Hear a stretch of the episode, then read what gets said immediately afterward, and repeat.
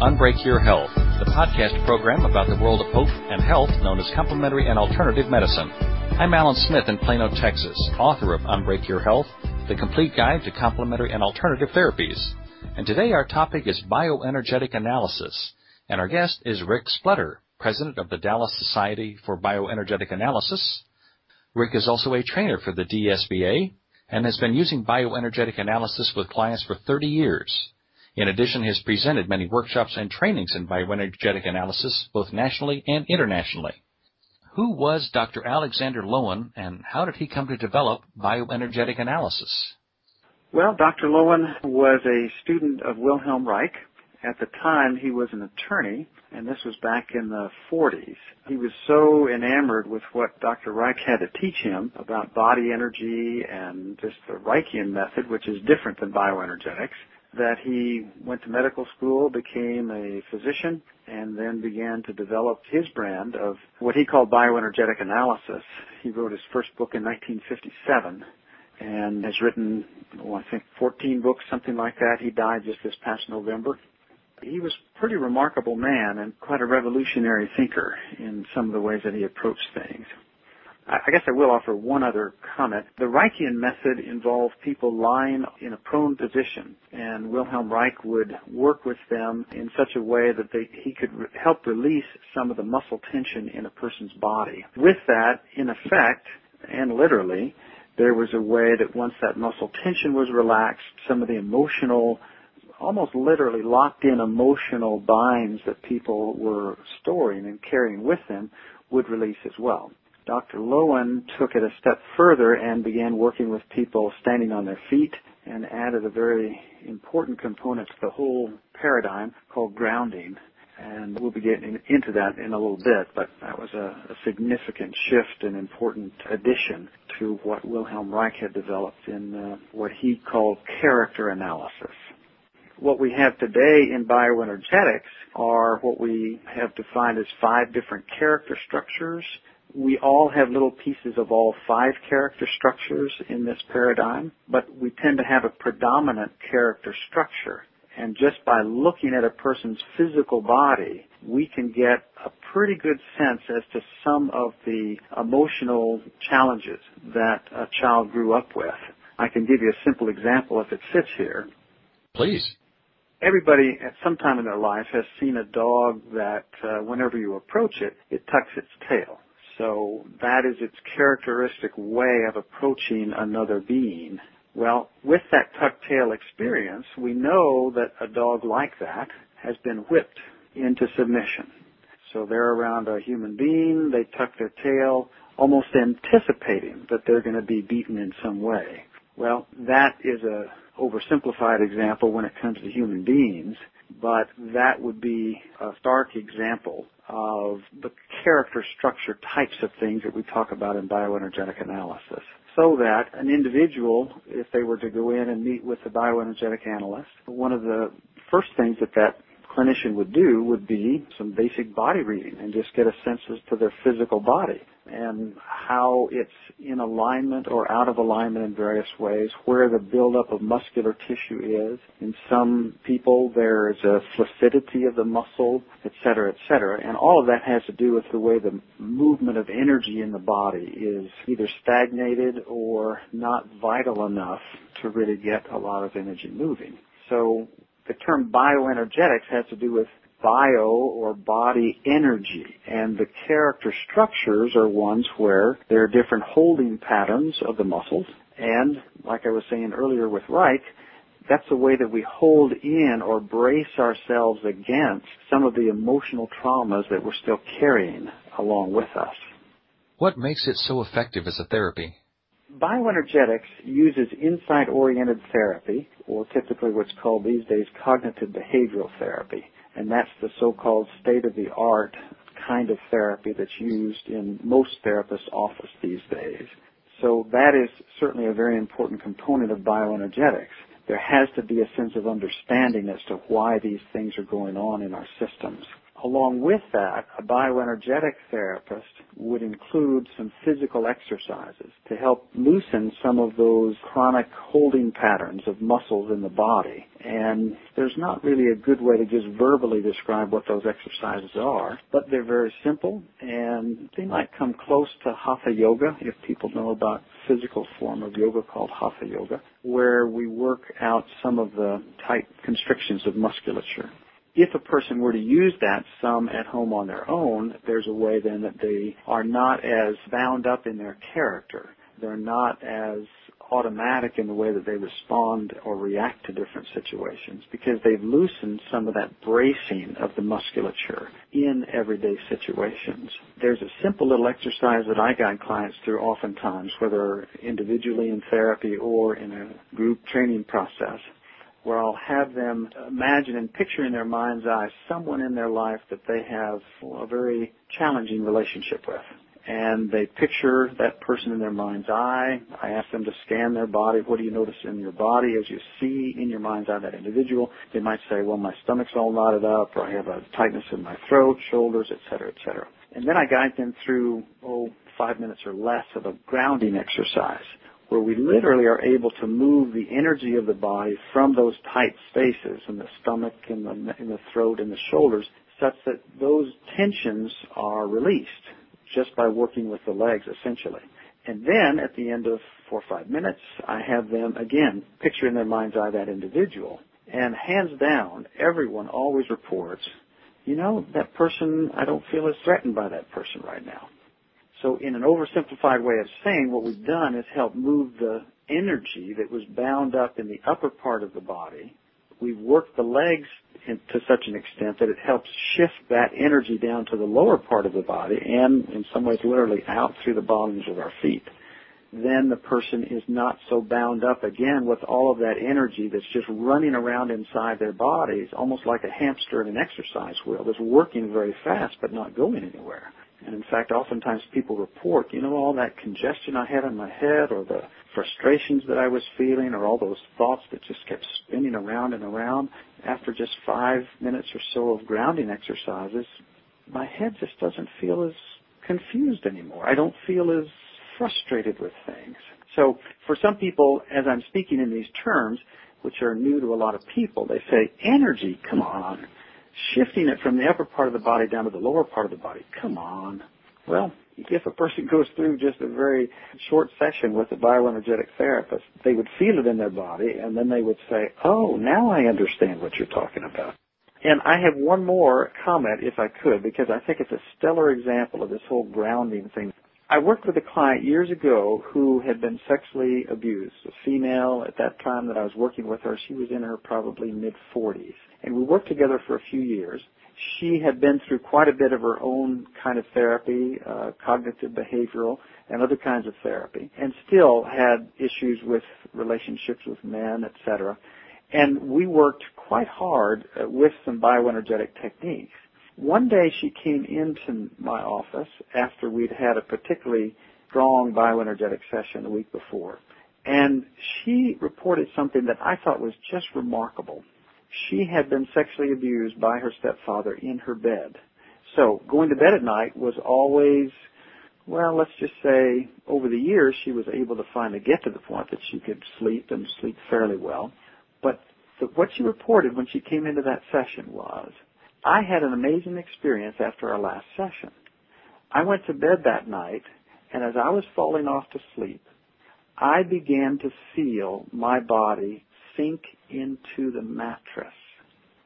And it was a brand new experience for me. And it helped me realize that all of these years, when I would go to bed at night, my body would be almost more like a board laying on top of the mattress.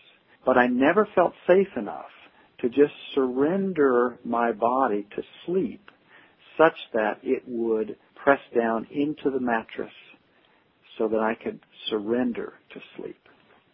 Now, for me, that is a telling kind of example of what happens when we release that chronic muscular holding pattern in the body.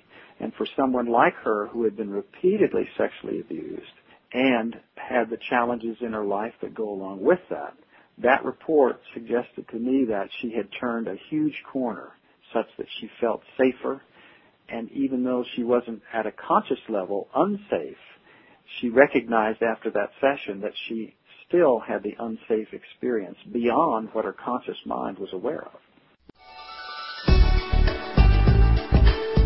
Listeners, if you're enjoying this podcast, then you'll love my new book. The second edition of How to Unbreak Your Health is your map to the world of complementary and alternative therapies.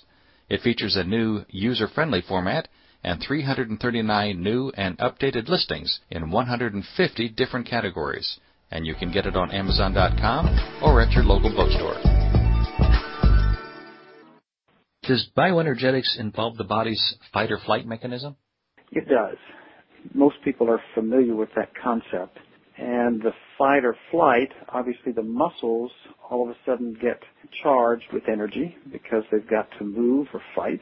And in our modern society, as I give stress reduction workshops oftentimes, I'll speak in terms of, well, here you are at your computer. All of a sudden you have this thought of this person that is really frustrated to you or the boss comes by and says, you've got to get that out by four o'clock or you're fired or whatever. So we stay at the computer at those moments and we just get frustrated and anxious, but our muscles have contracted.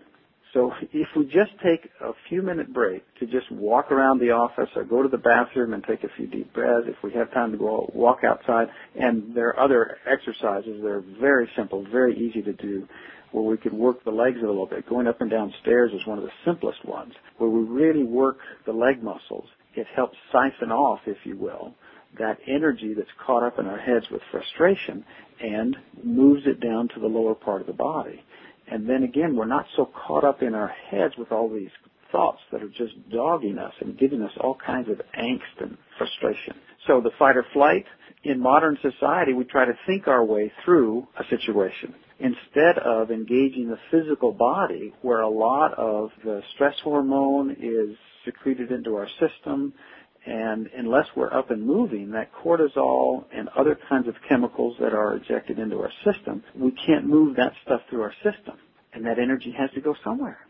So in Western culture, it goes up into our thoughts. And round and round that hamster wheel goes, and we can just do some simple physical things, simple, to move the hormones and chemicals and uh, energy uh, in a different way so that our thoughts are not so caught up in that. Any of those acute things are really just a tornado, if you will, of energy that doesn't have any place to go. But we can do some things with our physical body to move that stuff around and move it out of our system. The chronic situation is one where there's a chronic tension or holding pattern in the body. A typical one is constriction of the pelvis in various ways, uh, constriction in the shoulder muscles and neck after a long day of hard work. Oftentimes people will do that stretching and just feel the tension and tightness in their neck and shoulders. Those kind of chronic places where we can work with some of these exercises so that there's not as much energy available to clamp down on those traditional places that each one of our different character structures would typically store those areas of tightness or tension. Is bioenergetic analysis a long-term approach to healing? It can be long-term, it can be short-term. One of the beauties about bioenergetics is that there are specific tools that are taught and those can be taken home and used for the rest of a person's life. I always like the concept of I want to teach someone to fish. I don't want to just give them a fish. So in my way of thinking, bioenergetics offers some marvelous techniques and tools that are simple to learn, simple to apply, and can be used in a chronic stress situation or an acute stress situation. So if someone comes in and they just say, I'm just very stressed and I really just want to deal with stress reduction. Gosh, I've worked with people just in three or four sessions and that's the sum total of what we do. Each session lasts for just under an hour and they learn some tools. They say, thank you very much. I never knew any of this stuff before. It's really helping. I'll call you if I need anything more. Other people would say, well, I've been depressed for years and years and years. I've been to 10, 15 years of therapy and I understand what my depression's all about or my anxiety or whatever the presenting issue is. I have great understanding of what it's all about. but I still have the problem. So is there something that you can do for me? Well, again, using insight-oriented therapy, which is something that they would have been through a lot of in those 10 or 15 years, and then incorporating along with that these physical exercises, we can work, and sometimes it will take a year, maybe two years of therapy for someone. And with any therapeutic modality, there are many, any therapist, no matter what their modality, will say, well, yeah, I've been working with this person for five years or six years or whatever period of time. And that's just because there are some additional kinds of things that person chooses to work on. So yes, it can be used in a short-term way. It can be used as a long-term therapeutic process. In our stressful world now, with the growing lack of civility in society, is there a growing tension on our bodies and society today as a result? I believe so, Alan. I think that there is tension beyond tension that we even notice and recognize. We've almost numbed ourselves into thinking, well, that's just the way life is when we have these bursitis pains that are chronic or this tightness in our stomach or the anxiety that we feel about various things coming up. If we can do some things to just reduce the muscular holding patterns like bioenergetic offers, then instead of us being, let's say, uh, on a 90 on a 100 point scale of feeling stressed out, so it's like all we have to do is move up a few notches or one more straw in the camel's back kind of thing if we can move that 90 down to a 60 or a 65, then we have a lot more flexibility in terms of reaching the red line or the max point of 100 in, in this way of talking about it. Such that then that person can feel a sense of, oh, I feel more joy, I feel more relaxed day in, day out, and it takes a lot more time for me to build up to a level of frustration. Is it safe to say that we're born in our most fluid state, and as we age, we store memories, both good and bad, in ourselves until we finally die in a state of complete rigidity? Well, an, it's an interesting thought because uh, Lowen would speak about how we're constantly moving toward rigor mortis, our body becoming more and more constricted as we move toward the last stage of life. So yes, I do believe that we're more fluid when we're first born or even first conceived. And there, of course, there are a lot of theories a lot of people are familiar with about, well, even in utero, there are various traumas that that uh, fetus would experience, et cetera, et cetera. But in terms of relatively speaking, yes, I think we do tend toward more fluidity to more rigidity as we move along. However, if a person is committed to a lot of personal growth, I like the phrase, it takes a very long time to become young. And I believe that that is true in terms of breaking free of the various kinds of traumas that we've experienced as younger people growing up. And if we're committed to personal growth, I think our bodies can become quite free and quite fluid. But as I was stating earlier, the theory in bioenergetics is that almost literally there's a way that our muscles are tight because they are locking in the emotional traumas that we have not worked through yet. And if we utilize a tool like bioenergetics to help us, then we can become much more fluid. That's a wonderful phrase. It takes a long time to become young. Well, I think it it also speaks to the whole concept that unless we're intentional about trying to whether it's get closer to a spiritual life or intentional about uh, being loving to our family and friends, intentional about anything in life. I don't think most of us consider the idea that, oh, I could be intentional about learning more about myself and intentional about uh, releasing some of the aches and pains emotionally that I carry inside. And I think it just brings more joy every day of our life. Instead, we're so focused on, well, let's see if I can get my child into the right college, and let's say if I can make more money and get this next promotion. And I don't think that that's going to bring us the joy that we can experience by working on our own personal growth. What is required to become certified as a bioenergetic analyst? It's a long process. It will take a minimum of five years, and most people, it takes 10 to 15 years to really become good at this kind of approach. It's not second nature to most clinicians. And once a person becomes certified, we say, well, okay, that person now has really the basic understanding of the basic skills to move forward, and they're certainly competent to work with clients. But it will be several more years before they really become adept and, uh, let's say, an artist. I think all psychotherapy is much more art than it is science. Rick, I'd like to thank you for taking the time to talk with me about bioenergetic analysis today. Anyone wanting to learn more about the bioenergetic analysis process should check out the International Association's website at www.bioenergetic-therapy.com. Or if you live in Texas, the Dallas Society's website is at www.bioenergetics-dallas.com. You've been listening to the podcast edition of Unbreak Your Health, discovering the world of hope and health known as complementary and alternative medicine.